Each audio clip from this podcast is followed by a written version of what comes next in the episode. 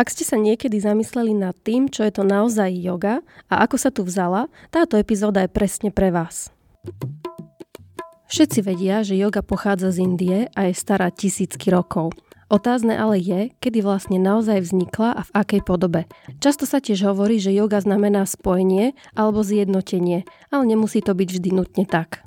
Takže vlastně cílem té Patanjali jogy není spojení, ale rozdělení, že tam ta yoga znamená rozdělení vlastně.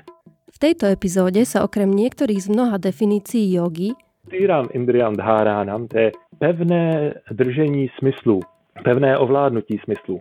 To nazývám jogou. dozviete aj to, čo hovoria staré jogové texty o šťastí. A ten vlastně vtip, se kterým přišli Upanishady, je, že to naše trvalé naplnění se nenachází někde venku, mimo nás, a naopak se nachází uvnitř. A ako to celé súvisí s hinduizmom či buddhizmom. A aby to všetko nebolo príliš vážne, ponúknem aj malú inšpiráciu, ako dostať večer svoje deti do postele. To je to, uh, ještě do dnešní doby se prý někde děje, že se děti strašily tím, že běž spát nebo tě odnese jogín. David dostal jeden z tých vzácných ľudí, ktorý vám trpezlivo odpovie na toľko otázok, koľko mu položíte a ešte na zo pár viac. Navyše vie zložité koncepty vysvetliť ľudsky a vtipne, pritom ale každú svoju vetu podložiť dobrými zdrojmi. Vzhľadom na situáciu sme rozhovor nahrávali online a zvuk sa príliš nevydaril, ale kvalitu zvuku David výborne kompenzuje svojim rozprávaním. Preto som hneď po nahratí nášho rozhovoru vzdala svoj plán skrátiť ho na menej ako hodinu a radšej som sa rozhodla rozdeliť ho na dve časti. Vypočujte si teda prvú časť nášho rozhovoru a na konci sa dozviete, o čom bude pokračovanie. Moje meno je Radka a v tomto podcaste vám chcem ukázať, že yoga má tisíc a jednu podobu. Počúvajte s chladnou hlavou. Ahoj David, ty si veľmi známy v takej tej jogovej komunite ľudí, lebo ktokoľvek sa zaujíma o históriu, filozofiu jogy, bol už na nejakom tvojom workshope. Aspoň taká je moja predstava. Alebo na nejakej prednáške, ktoré máš celkom pravidelne. A nie len teda v Bratislave, ale aj kade tade. Chodíš na rôzne e, podujatia alebo e, konferencie. A tie sú vždy veľmi nabité informáciami, mňa to veľmi baví a zároveň sú podané takou ľudskou rečou. A čo je na nich podľa mňa najlepšie, je, že ich podávaš vtipne, lebo také tie staré jogové texty samo o sebe až také vtipné nie sú. Skôr sa človeku chce plakať pri nich z toho, ako im nerozumie, ale ty to tak nejak dávaš s prehľadom. A tiež je veľmi populárna tvoja stránka Kožený jogi, CZ, z ktorej sa dá teda tiež získať perfektný prehľad o tom, čo to je vlastne yoga a kde sa tu vôbec zjavila. Ale teda na úvod, aby každý vedel, predsa len pre tých, ktorí ťa nepoznajú, alebo pre tých, čo ťa doteraz počuli rozprávať len v sanskrite. Ako si sa ty vôbec dostal k tomu? Aký je taký tvoj background? To je vždycky takový hrozně složitý a zamotaný a já to vždycky nějak musím hrozně zjednodušit. Svým způsobem totiž je to jednoduchý, komplikovaný zároveň. Ten můj zájem je jako dlouhodobý a tam jde spíš o to, že mě prostě vždycky zajímaly nějaký to hm, duchovní poznání v širším slova smyslu, ale vykrystalizoval to jako v tu podobu konkrétně té Indie, až vlastně, když jsem byl na vysoké škole, a kde já jsem studoval antropologii. Já jsem antropologii sice strávil sedm let, ale nikdy jsem to nedokončil. Ale vlastně v rámci těch studií já jsem se začal zaměřovat právě na Indii a na indickou spiritualitu. A, a od té doby se to tak se mnou vleče. Já jsem měl jenom takový vlastně ten zajímavý přístup který v dnešní, jako je opačný, než má většina lidí v dnešní době, protože já vlastně se, jsem se nejdřív dostal ke všem těm textům a k té staré tradici a to, co jsme se učili na té škole a to, co mě tak zajímalo. A až úplně vlastně jako nakonec uh, jsem se taky dostal k, k těm asánám a k tomu cvičení, což je většinou ta podoba té jogy, jaký v dnešní době zná většina lidí. Mhm, čiže si mal presne opačný prístup, ako má 99% ľudí, ktorí sa nejakým spôsobom dostali k joge. No, no, přesně, že většina lidí, že ho začne cvičit a pak se dostanou, jako že tam je něco hlubšího. A já jsem dělal něco hlubšího a, a pak až jsem začal cvičit. Jasné. A ja často počúvam vetu, yoga je stará tisícky rokov. Ono to vlastne z môjho pohľadu je, aj nie je pravda. Záleží na tom, akú jogu máme na mysli. Ale keď teda chceme začať úplne, úplne od začiatku, môžeme začať naozaj, že tisícky rokov pred našim letopočtom začneme asi čím iným ako védami, ano, čo sú také tie najstaršie literárne diela ľudstva, ktoré položili základ aj hinduizmu, ako som to pochopila, ale môžeš ma kudne opraviť, ak sa mýlim. Tak nejak. A, a vlastne už tu sa objavil ten prvýkrát ten pojem yoga, ale ešte úplne v inom význame, ako si myslíme. A v akom?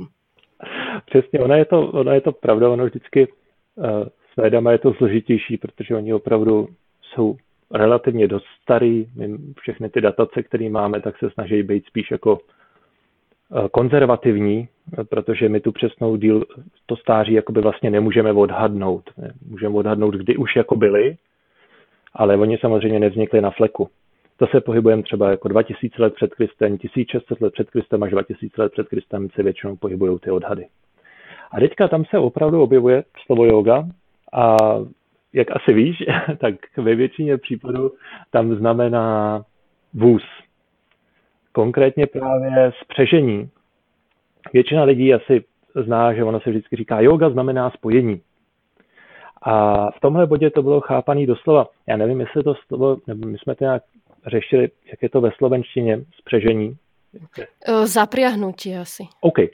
Tak vlastně to, jak člověk jako spojí v jejich případě ty, ty krávy, nebo v některých případech i koně do toho vozu, tak uh, tohleto spojení, to bylo původní vlastně nejčastější termín ve Védách, když se objevuje yoga, tak je to opravdu označení pro tenhle ten typ toho vozu, který bývá tažený buď dvěma krávama nebo dvěma koněma.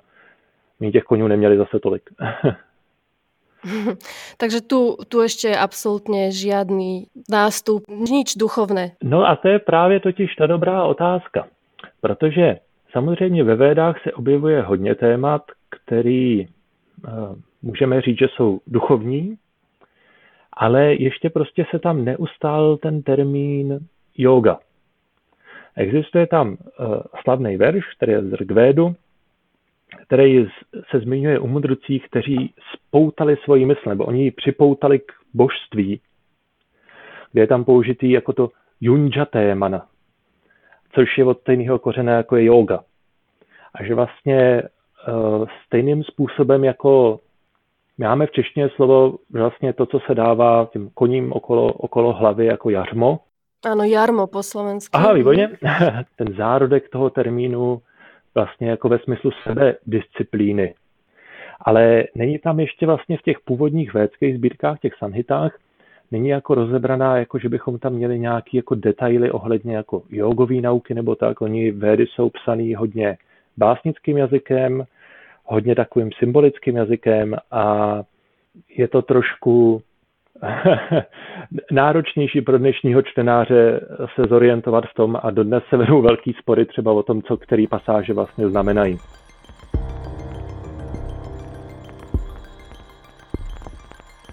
Takže dalo by sa vlastne aj povedať, že na základe ved vznikol hinduizmus ako najstaršie vôbec náboženstvo na svete a z neho potom vznikali ďalšie buddhizmus, čiže dalo by sa povedať striktne povedané, že yoga je hinduistická, je spájená s hinduizmom? To je velice dobrá otázka. Ako to ja vidím, oni zdieľajú región, kde vznikli, ale teda spolu tam nejak koexistovali, popreplietali sa v priebehu 10 ročí, 100 ročí a preto máme tu asociáciu jogy s hinduizmom? Alebo je to úplně jinak? No, ono je to složitější a teďka se to pokusím tak nějak jako rámcově nastínit. nejdřív fungovaly to, co nejdřív vzniklo jako ty literární památky, jsou ze čtyři védské sbírky, takzvané sanhity. Eh, Rigveda, Yajurveda, Samaveda, Tarvaveda. A je třeba chápat, že oni taky nereflektovali vlastně veškerý duchovní život, který tehdy existoval, ale vlastně se týkali, jenom my bychom dneska řekli, té elity, těch bráhmanů, ty, jak se říká, nejvyšší kasty, nebo správně varny. A ty ostatní skupiny my od nich nemáme vlastně zachovaný žádný literární pomátky, takže my vlastně nevíme, jestli třeba ty, jak moc ty védy ve skutečnosti byly tehdy rozšířeny ale eh, víme, že existovaly a v tu dobu podle těch věd my víme, že ta hlavní náplň takový ty náboženský praxe byla takzvaná védská oběť. V praxi to je takový, že vlastně máte rozdělaný oheň a házíte do něj různé věci. a ten oheň to jako donese těm bodhům. V, v provedení je to něco složitější v tom, že samozřejmě jsou tam určitý jako předpisy, určitý mantry s tím spojený a tak dále a ty věci se tam nedají naházet jen tak halabala, ale je tam určitý jako postup. Ale ta esence toho je, že prostě se to nahází do ohně. A v určitém bodě vývoje, někdy třeba řekněme okolo toho možná už 8. možná 6. století před Kristem, se objevuje hnutí, no hnutí, to je silný slovo. No ono se tomu říká šramanské hnutí, šramana, kdy se objevují skupinky lidí, kteří nějak se jako rozhodli, že OK, jako náboženství super, v oběti taky dobrý, ale my bychom nějak jako chtěli trošku jako, jako to hlubší duchovní poznání a házet věci pořád dokola do ohně nás jako neuspokuje. A takže oni se odešli vlastně do lesů a tam tak různě jako seděli, meditovali, učili se od sebe a my o tom nevíme úplně přesně takovýhle detaily, ale prostě v určitou dobu uh, začali i psát nějaký texty.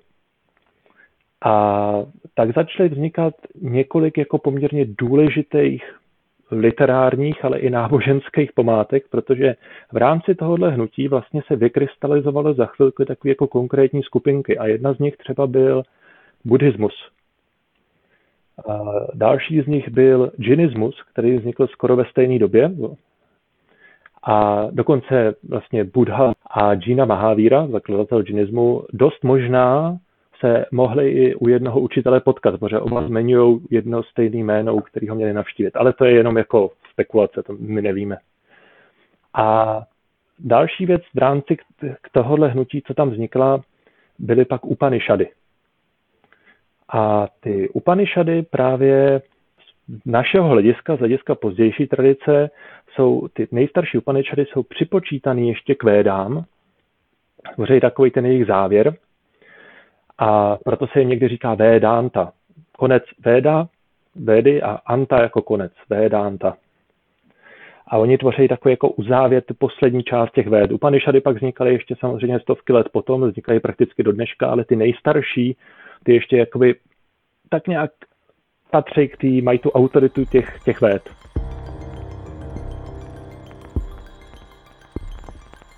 A teda Upanishady, ako si povedal, sú takým nejakým záverom ved, ale v nich sa už viac spomína yoga a už viac ako nejaká duchovná prax, alebo skôr je to stále také metafyzické, narába sa tam s pojmami, hovorí sa o nejakom stave, ktorý by mal človek dosiahnuť.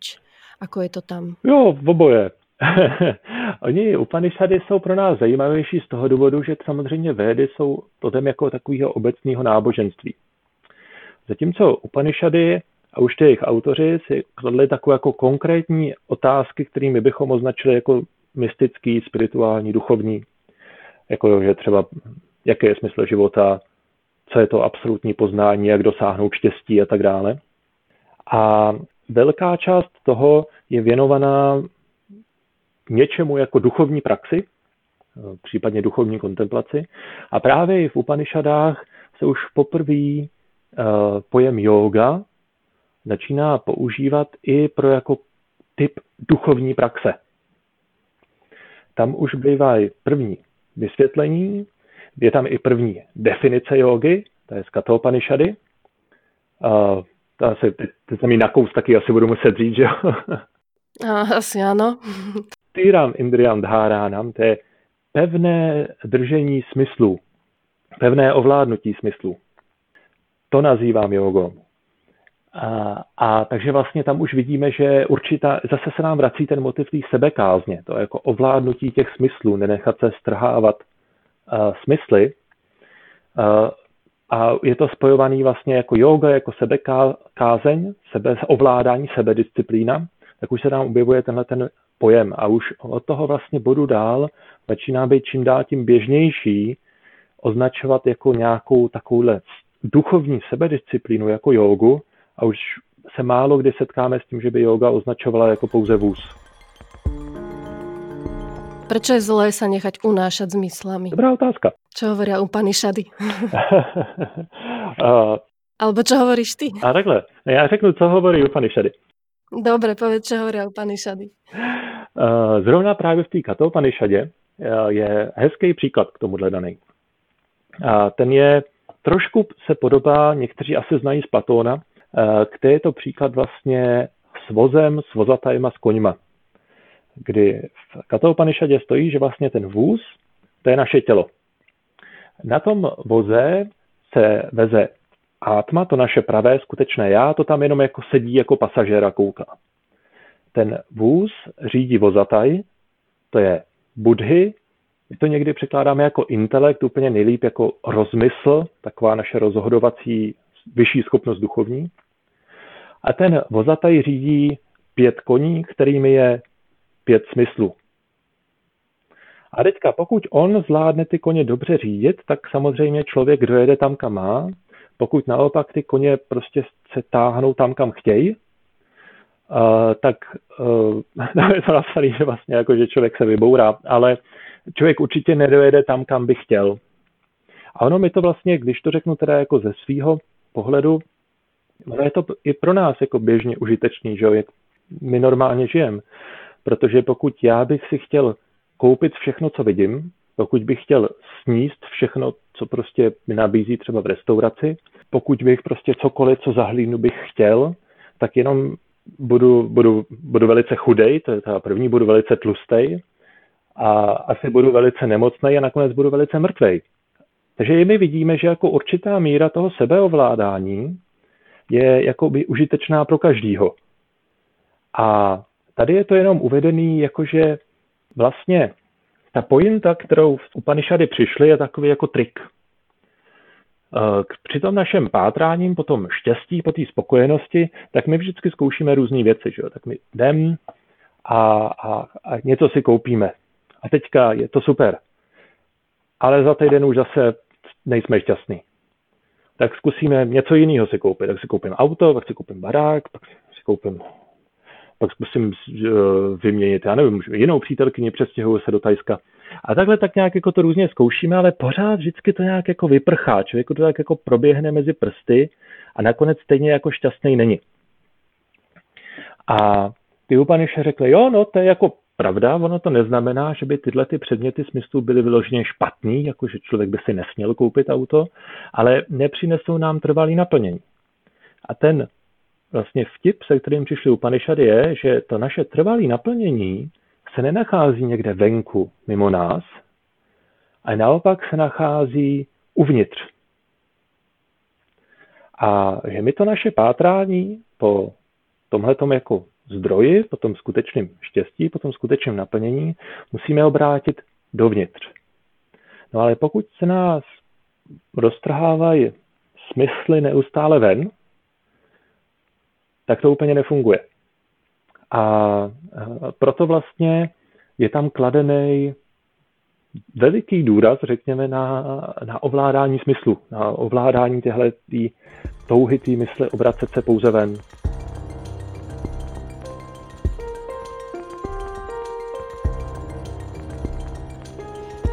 Teraz, ak by sme e, skúsili trošku pokročiť, tak uh, vezmeme si yoga sutry, Biblia jogy, áno. To je teda tie Patanjaliho yoga sutry, ktoré teda keď chce niekto študovať filozofiu, tak e, nech sa páči, ale ono to nie je s nimi až také jednoduché, lebo tam sa chce človeku ešte viac plakať, keď ich číta, pretože... Nie, mne sa tam chce plakať vždycky. Pochopiť, pochopiť e, z tých slov, už aj keď má človek ten výklad, tak nie je až taký jednoduchý a mohol by nad tým meditovať naozaj kľudne dni, aj mesiace.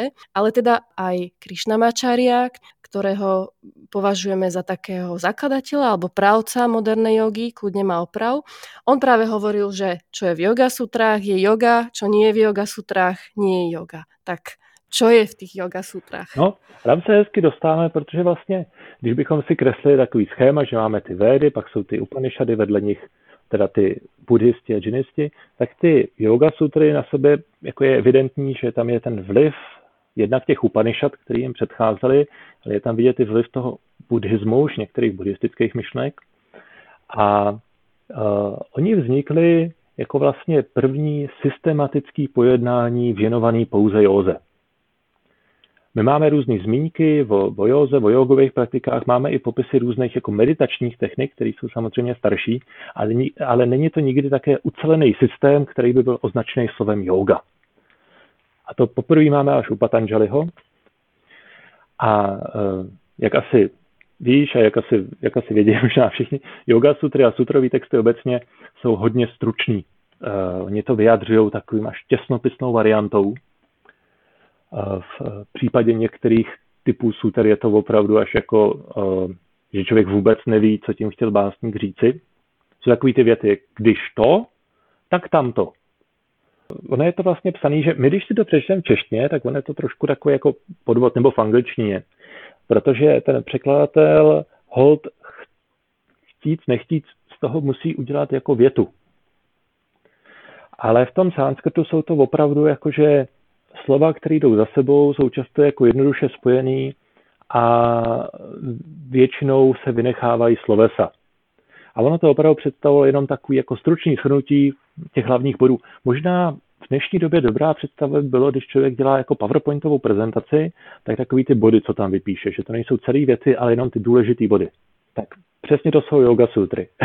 mm-hmm, takže ako, ako sa dá vlastně pochopit, eh, když, keď to, tak potom tamto? Čo na to potrebujem, aby som to pochopila? Potrebujem sedieť v meditácii hodiny a potom to pochopím, alebo potrebujem na to ještě někoho jiného?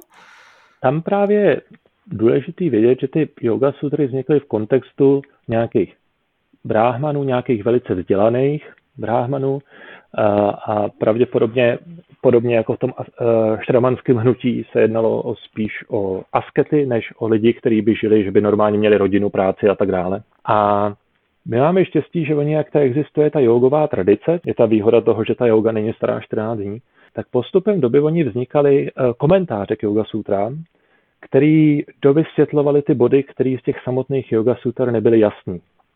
A postupem století vznikla celá řada Jeden z nich, ten nejautoritativnější, je Vyásův komentář, Vyása Bháša.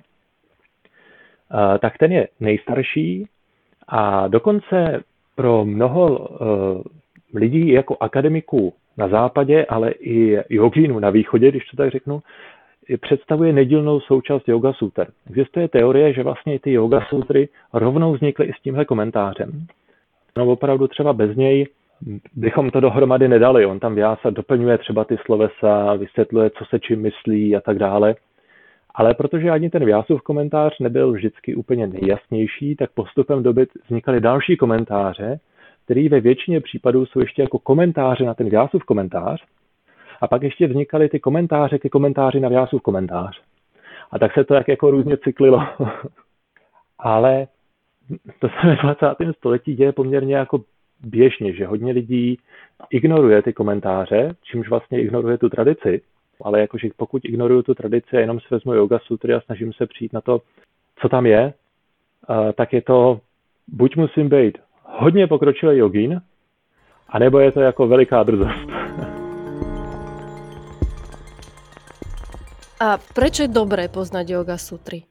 To je dobrá otázka. Já si myslím, že to není dobrý. Dokonce bych řekl, že pro většinu lidí je to vlastně úplně zbytečný. Ale uh, oni mají teďka yoga sutry takový jako uh, jeden z velkých jako historických vrcholů svého zájmu. Že je to text, který je asi jako z těch indických textů, je to snad nejpřekládanější text do angličtiny, že ono je to jednak díky Krishnamacharyovi, ale je to taky díky svámimu Vivekanandovi, který vlastně použil Yoga Sutry jako základ svého komentáře. Ta knížka pak vyšla jako název Raja Yoga. A ta knížka byla ve své době velice populární a hodně vlastně zvedla vlnu zájmu o Yoga Sutry na západě. A o něco později, tak okolo těch 30. let, se zvedla za, vlna zájmu o ty yoga sutry najednou i v Indii, protože ona hatha yoga v očích veřejnosti třeba v 19. ve 20. století, v očích indické veřejnosti, nabyla takový jako nedobrý podoby. Většina lidí chápala, jako, že to je něco jako čarodějnictví. Že prostě tam dělají nějaký podivný kejkle a na základě těch podivných kejklí získají nadpřirozené schopnosti a dělají Bůh ví to. Takže dokonce to ještě do dnešní doby se prý někde děje, že se děti strašily tím, že běž spát nebo tě odnese jogín. A takže prostě ta hatha yoga byla vnímaná jako hrozně tak jako jakože málo kdo by šel v úterý večer na lekci čarodějnictví nebo satanismu nebo tak něco. Prostě je to něco, co jako slušní lidi by nedělali. Černá magie prostě. Ale tam bylo potřeba, že najednou jako dát tomu trošku jiný jako nádech, který by v očích veřejnosti byl víc jako véčtější, což znamená jako slušnější, odpovídající těm hodnotám všeobecné společnosti. A k tomu se ty yoga sutry najednou hodně dobře hodily, kdy oni vlastně i v tom 19. století byli takový trošku polozapomenutý. A najednou vlastně tím, jak se zvedl zájemy v Indii o praxi asán, tak najednou vlastně ty Patanjali Yoga Sutry se hodily k tomu, že řekli, no jo, to, to je, ta Hatha Yoga, ta je samozřejmě divná, to je, to je jasný, to je jasný, ale tohle je ta starší, ta původnější, ten Patanjali, víte? A, a proto on je hrozně super a proto my můžeme dělat asany a pořád je to hrozně vécký. Ale v Yoga Sutrách ještě stále nebyly žádné, žádné asany vzpomenuté. Ne, nebyly, nebyly. Ono to totiž funguje většinou tak, že v Indii stejně jako vlastně dnešní hinduismus eh, s těma védama ve skutečnosti moc nesouvisí. Ale většinou, aby člověk mohl něco prosadit, aby mohl říct, že to bylo tradiční, tak vám stačí jedna věta, aby byla někde v těch textech a na tu se můžete odvolat. A pak už je to tradiční.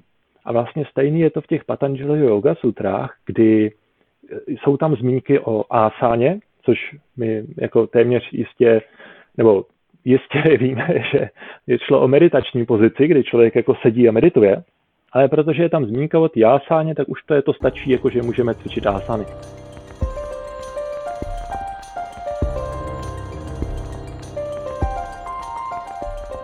Yoga sutry sú stále viac zamerané na ten taký tréning koncentrácie alebo meditácie, sa to dá nazvať? No, no vlastně ta definice uh, jogy, tak on ji specifikuje Vyasa v tom svém komentáři hnedka k první sutře Patanjali Yoga Suter. On říká, že yoga je samády. No, v dnešní době je to vždycky takový, že sama, když člověk dosáhne samády, že nějak dosáhne toho osvícení. Ve skutečnosti to tak není. Ono praxi a v tom kontextu, tak jak je používaný třeba u Patanželoho, je samády vlastně soustředění. A je to, je to považované jako cílem jogy, ale i dnešnej, modernej. Jo, jo, jo, jenom je to, řekněme, soustředění trošku jako, jak se říká někdy, o oktávu vejš než naše běžné soustředění. Je to jako velice, velice, velice, velice hluboká míra soustředění, že to není jenom jako, že člověk se soustředí na to, co zrovna dělá, ale je to ještě jako, řekněme, hlubší. Proto vlastně třeba právě v těch yoga sutrách, protože to hlavní téma je yoga, což znamená to samády, což znamená teda tu kultivaci, řekněme, toho soustředění do té míry, tak Patanjali že ho rozlišuje hnedka několik úrovní toho samády.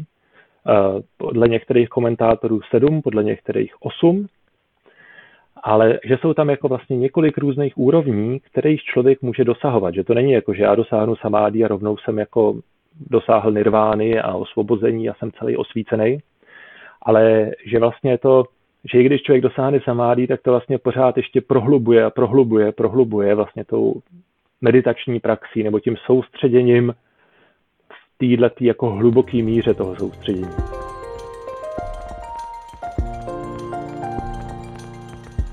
Nechápem, že jsme to ještě nespomenuli, ale ta, ta naj, asi najznámejšia uh, sutra, to je yeah. ta druhá, ta, ta definícia. Yogaščita vrty nirodha, ach jo.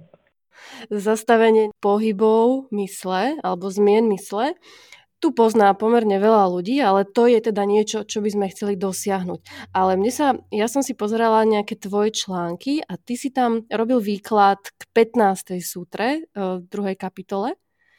A tam je teda, tam sa nejak definuje tých 5 stupňov toho, čo my považujeme v dnešnej dobe za chorobu alebo za nejakú neuspokojiteľnosť. Potom nasleduje tá príčina, prečo nie sme uspokojiteľní. Potom nasleduje ten spôsob, ako z toho von a potom ten liek. Vedel by si mi toto nejako viac mm-hmm. popísať? No tohle je právě e, zajímavá věc, kde my vidíme možný vliv buddhismu na Patanjaliho. Je tam víc takových, protože třeba v Patanjalim se hodně objevují některé buddhistické termíny. Podle některých badatelů to znamená, že to byl buddhista, ale většina se shodne spíš, že tehdy to prostě ještě nebyly buddhistické termíny, oni se běžně používali až později, jenom je hinduisti přestali používat a buddhisti jenom je používali. A třeba tady tyhle ty sutry totiž kopírují ty čtyři vznešené pravdy, které známe z buddhismu. Že pravda o utrpení, pravda o vzniku utrpení, pravda o konci utrpení a pravda o cestě toho, jak dosáhnout toho konce utrpení. A tam je zajímavý, že vlastně v první polovině té druhé kapitoly eh, je tohleto schrnutí, kdy je to hodně podobný těm čtyřem dnešním pravdám, i jako některé ty slova dokonce. Podle buddhismu ta první pravda je, vše je utrpení. To je takový docela silný pro nás. a v té sutře 2.15 Patanjali to trošku jako srovnává s tím, že, že teda důkam emam sarva vivékinaha, že jako všechno je utrpení, ale pro toho, jenom pro toho, kdo má rozlišování. A my to dneska to utrpení možná prožíváme moc, jako že máme pocit, že musíme mít aspoň otevřenou zlomeninu, stehenní kosti nebo tak něco, abychom měli jako utrpení. Ale možná je lepší to číst jako neuspokojivý. Že všechno je neuspokojí, že nám nic nepřinese uspokojení. A fakt je ten, že člověk normálně žije v tom představě, že když si koupím zmrzlenou, budu spokojený, když, když dodělám tu školu, že jo, tak budu spokojený, když pak budu mít tu práci, tak budu spokojený, pořád nejsem spokojený, tak když budu mít rodinu, tak budu spokojený, tak budu mít dům nebo bazén. No a potom, když se člověk jako v tom Patanjaliho slovníku naučí rozlišovat, tak si zase vědomí, že žádná z těchto těch věcí mu to uspokojení nepřinese, že si opravdu vědomí to sarvam dukam, že nic nepřináší to uspokojení. A dokonce třeba, já nevím, Edwin Bryant, někteří lidi, kteří psali komentáře k Yoga Sutram, jako Edwin Bryant je akademik, soudí, že to je vlastně jako základ jogy, tohleto pochopení, že když já pochopím, že když už nic jiného okolo mě mi nepřinese to úplný uspokojení, to neznamená, že to musím všechno spálit nebo vyhodit, ale to je to, kdy, my, kdy já se teď již poprvé vážně obrátím dovnitř.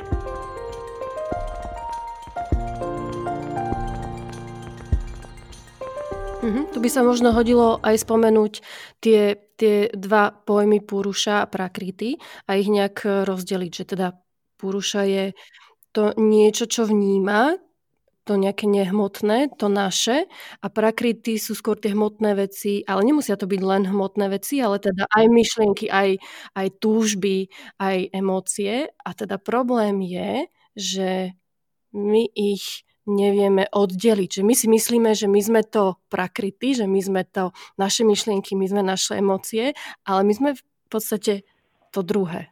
Přesně tak. Tak ono právě, že tohle je vysvětlené zase v té druhé kapitole, kdy tyhle ty pojmy jsou sámky, Puruša, Prakrty, přesně jak to vlastně říkáš. On nejčastější, jak vysvětluje Patanjali Purusha, je právě, že on říká draštuch, že on je pozorovatel. A Oproti němu je ta uh, prakrty. Třeba právě ta sutra, myslím, že to je po té asi 2.17 nebo takhle někde, hnedka po té 2.15, je, že ta příčina utrpení je spojení viděného a vidoucího. A víme, že ten základní problém on chápe přesně, jak si říkala, že my jsme poruša, jsme čistý pozorovatel, ale furt se identifikujeme s něčím jiným, že se identifikujeme na různých úrovních, že můžu se identifikovat se svým tělem, můžu se identifikovat se svojí osobností, můžu se identifikovat se svýma různýma, já nevím, pozicema pracovníma, já jsem pan ředitel, víš co, jako, nebo já mám bazén, já jsem majitel Audi, nebo takhle něco. Nebo se můžu identifikovat i se svýma znalostma, víš co, že můžu být jako, uh, já jsem tak chytrej. Všechny tyhle ty věci. A vlastně on říká, že ta jednak jako, že všechno je OK, teda to utrpení, a ten druhý, že ta příčina toho utrpení je právě spojení toho viděného vidoucího. Je hezký, že on tam používá to sam yoga jako spojení. Takže vlastně cílem té Patanjali jogy není spojení, ale rozdělení, že tam ta yoga znamená rozdělení vlastně. Protože vlastně to, čím sa stotožňujeme, jedného dňa vždy zanikne. To je to vlastně aj z buddhismu pochádza táto myšlienka. No přesně, ono právě tato myšlenka je stejná v buddhismu, že ono jednak to může zaniknout, nebo i v tom době, kdy třeba my to máme, tak se bojíme, že o to přijdeme, protože to je samozřejmě proměnlivý. A to on tam specifikuje, proto se vlastně používá, že základní vlastnost prakrty je proměnlivost. A ona se mění na základě toho, co už asi zase všichni známe, a to jsou ty tři guny, sattva, rajas, tamas. Jsou ty tři základní módy těch proměn, ty prakrty. Ty vlastně všechno, co je v ní, se jako projevuje tady v těchto těch třech, třech základních gunách. A, a furt se to jakoby mele, takže člověk někdy je to jako dobrý a někdy je to zase špatný a pak se to zase promění. A, a jediný vlastně ten stabilní bod, který my, my známe, je ten, ten Purusha, který vlastně je ten, ten náš vnitřní pozorovatel. Ten se, ten se vlastně úplně nemění. Že to není ani jako mysl, je to ještě i to, co vidí tu mysl, všechno, všechno to, co my můžeme jako si představit, vnímat, všechno, co cítíme, všechno to je prakrity a všechno to je proměnlivý. Ono vlastně to je taková jako hezká meditace, že člověk může se zamýšlet nad tím, OK, co teda je to něco, co se vůbec nemění. Ono vlastně, ta Patanjaliho yoga je taková, jako, já tomu někdy říkám, taková ta ur yoga, taková ta, co je v základu těch metod, což je s tím, že on eh, třeba nepoužívá tu metodu toho sebedotazování, ale on prostě jde na to, že se vezme jeden bod a soustředím se na něj tak plně, až vlastně to mý soustředění se bude prohlubovat a mě budou odpadávat ty jednotlivé vrstvy té mojí mysli. Proto on tam rozlišuje ty různé úrovně samády, že vlastně tam jsou různé úrovně toho mýho přemýšlení. A já taky podle toho si můžu vybrat, že většinou se začíná tím, že já se soustředím na něco, co můžu vidět, něco fyzického, něco, co je jako hmatatelný. Můžu mít třeba sošku božstva nebo obrázek božstva, což by bylo asi něco, co by se v Patanjaliho době zvolilo. Ale pak se to přechází na jemnější a jemnější, až vlastně to, co zmiňuje Patanjali jako jediný, jedinou konkrétní instrukci je meditace na mantru OM. A člověk na ní samozřejmě může meditovat na hlas, že si ji říkám, ale můžu na ní meditovat jenom jako, že si ji myslím. A tam je ještě vlastně několik úrovní. A když mně se podaří vlastně do té hloubky se soustředit, tak tam úplně se ta moje přemýšlecí mysl, takový to, co mi tam pořád chodí, vlastně to já všechno jakoby nechám za sebou. Ale protože ona je to metoda taková dost náročná, tak v postupem doby pak v rámci jogy vznikly ještě jako další metody, které můžou být vhodnější pro někoho jiného. Třeba jako bylo tohleto sebedotazování, jako je ta atma vyčárat eh, a eh, mnoho dalších. A je možná lepší použít někdy i nějaký ty jako pozdější texty. Ale někdy je snaží vzít si třeba právě tu Bhagavad Gita, nebo nějaký podobný další takovýhle texty, se kterými se dá opravdu jako sedět, rozmýšlet nad tím a člověku to přinese i teďka do toho jako jeho života poměrně, poměrně víc.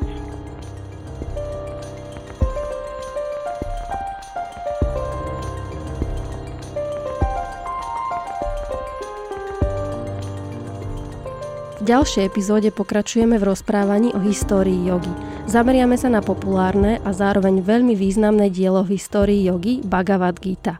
David vysvetlí, akú dilemu zažíva hlavný hrdina, ktorú občas zažívame všetci. Ale u některých z nás najednou jako narazí a my zjistíme, že to, co je nám předaný tradicí, jako takový ten recept naštěstí prostě nefunguje.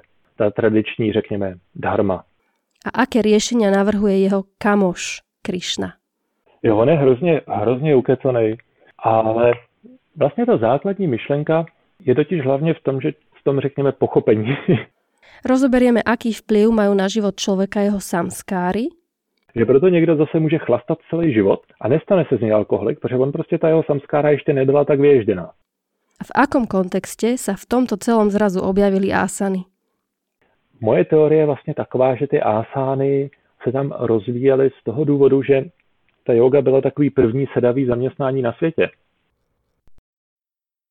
Na záver ešte malá prozba a veľké poďakovanie. Ak sa vám podcast páči, kliknite na odoberanie nových epizód a prosím, ohodnote ho vo vašej podcastovej aplikácii. Budem veľmi vďačná za akýkoľvek názor, otázku alebo nápady na novú tému či hostia. Môžete mi ich poslať cez môj Instagram na rdk počiarkovník yoga, buď do komentárov alebo priamo v správe. Ďakujem za počúvanie.